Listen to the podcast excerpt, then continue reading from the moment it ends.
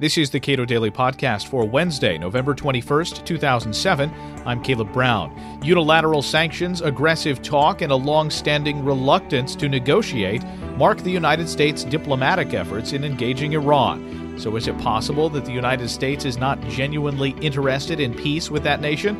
And is it too late for the Bush administration to achieve any lasting success at getting a negotiated peace with Iran? Malou Innocent is a foreign policy analyst for the Cato Institute. Well, essentially, the United States uh, establishes as the precondition to negotiations with Iran that it ceases its uranium enrichment.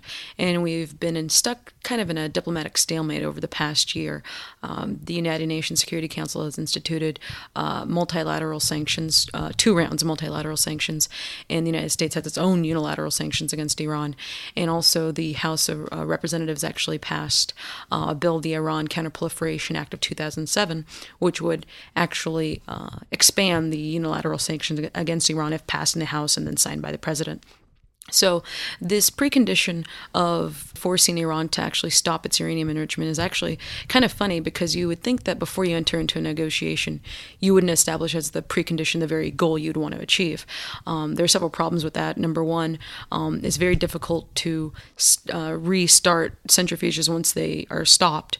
Uh, you have to put in all these inert gases, you're putting a lot of strain on the machines for spinning the uranium. So, it's actually a very intensive process. And so, hopefully that shouldn't be a hurdle, but that's actually become one of the chief reasons why we haven't been able to progress with Iran on on the dialogue issue.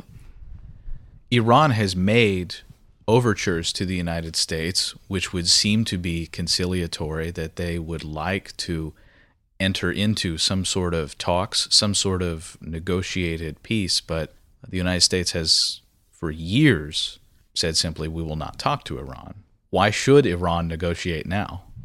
Iran would gain a lot if it entered into negotiations with the United States.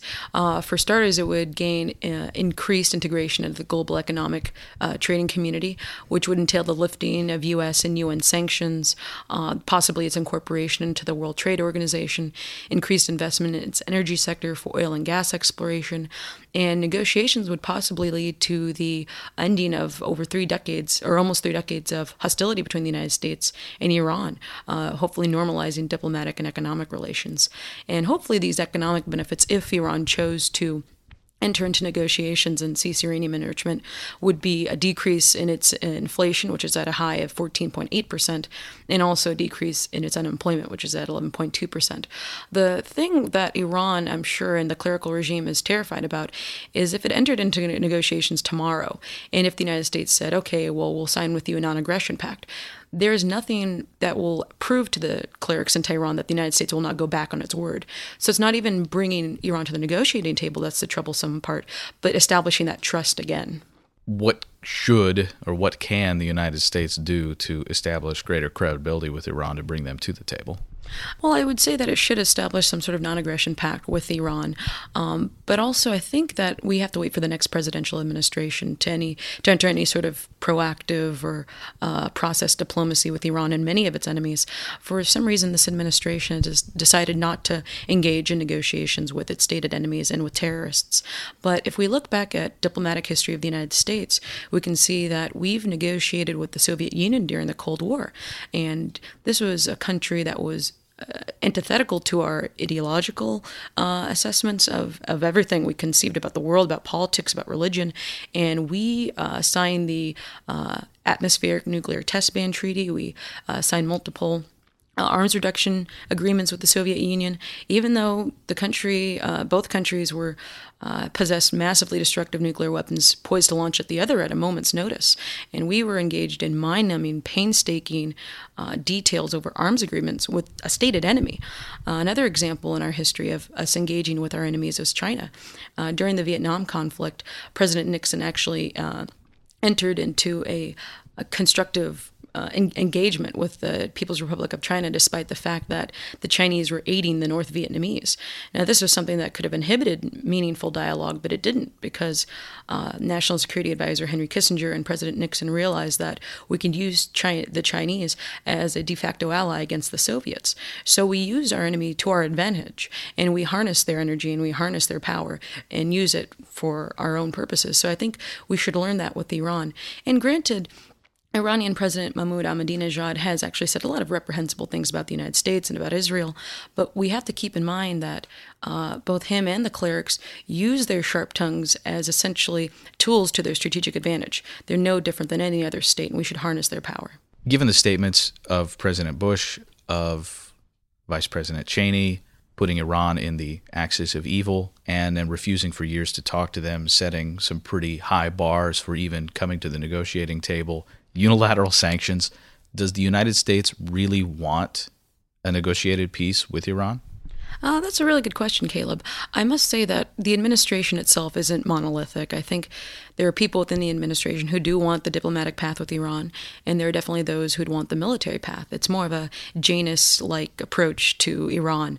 Um, I would say, honestly, though, that we are not committed 100% to diplomacy. I wouldn't say that we're not uh, that we're committed to military action, but I can definitely say we're not committed 100% to actually engaging in negotiations. Uh, if we were, we would lift the over 75 million we have now.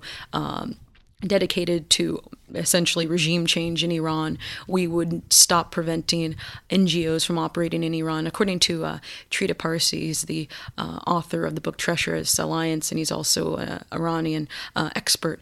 And he says that there are NGOs right now who uh, want to help children with cancer in Iran, and the government's actually preventing these private organizations from helping. And so I think we can use more of these soft power tools to our advantage. But eh, again, you bring up an interesting point in the sense do we want peace with all all these kind of the blustery rhetoric and uh, the unilateral sanctions. It's odd because some people think that we're actually establishing the predicate for military action. Uh, according to the June uh, Pentagon Quarterly Report in Iraq, we've charged the Iranians with incursions into into into the war zone. Uh, we've said that they uh, that their Iranian uh, Revolutionary Guard corps are actually funding Iraqi militants, uh, Shiite militants in Iraq. Uh, also, the latest round of uh, unilateral sanctions that the House wants to implement. So it would appear as if the United States doesn't want peace, but again, it's difficult, and we shouldn't treat the administration as a monolith because there are definitely people in the State Department who are pushing for the diplomatic approach. Malou Innocent is a foreign policy analyst for the Cato Institute. This is the Cato Daily Podcast. You can read more of Cato's foreign policy work at our website, cato.org.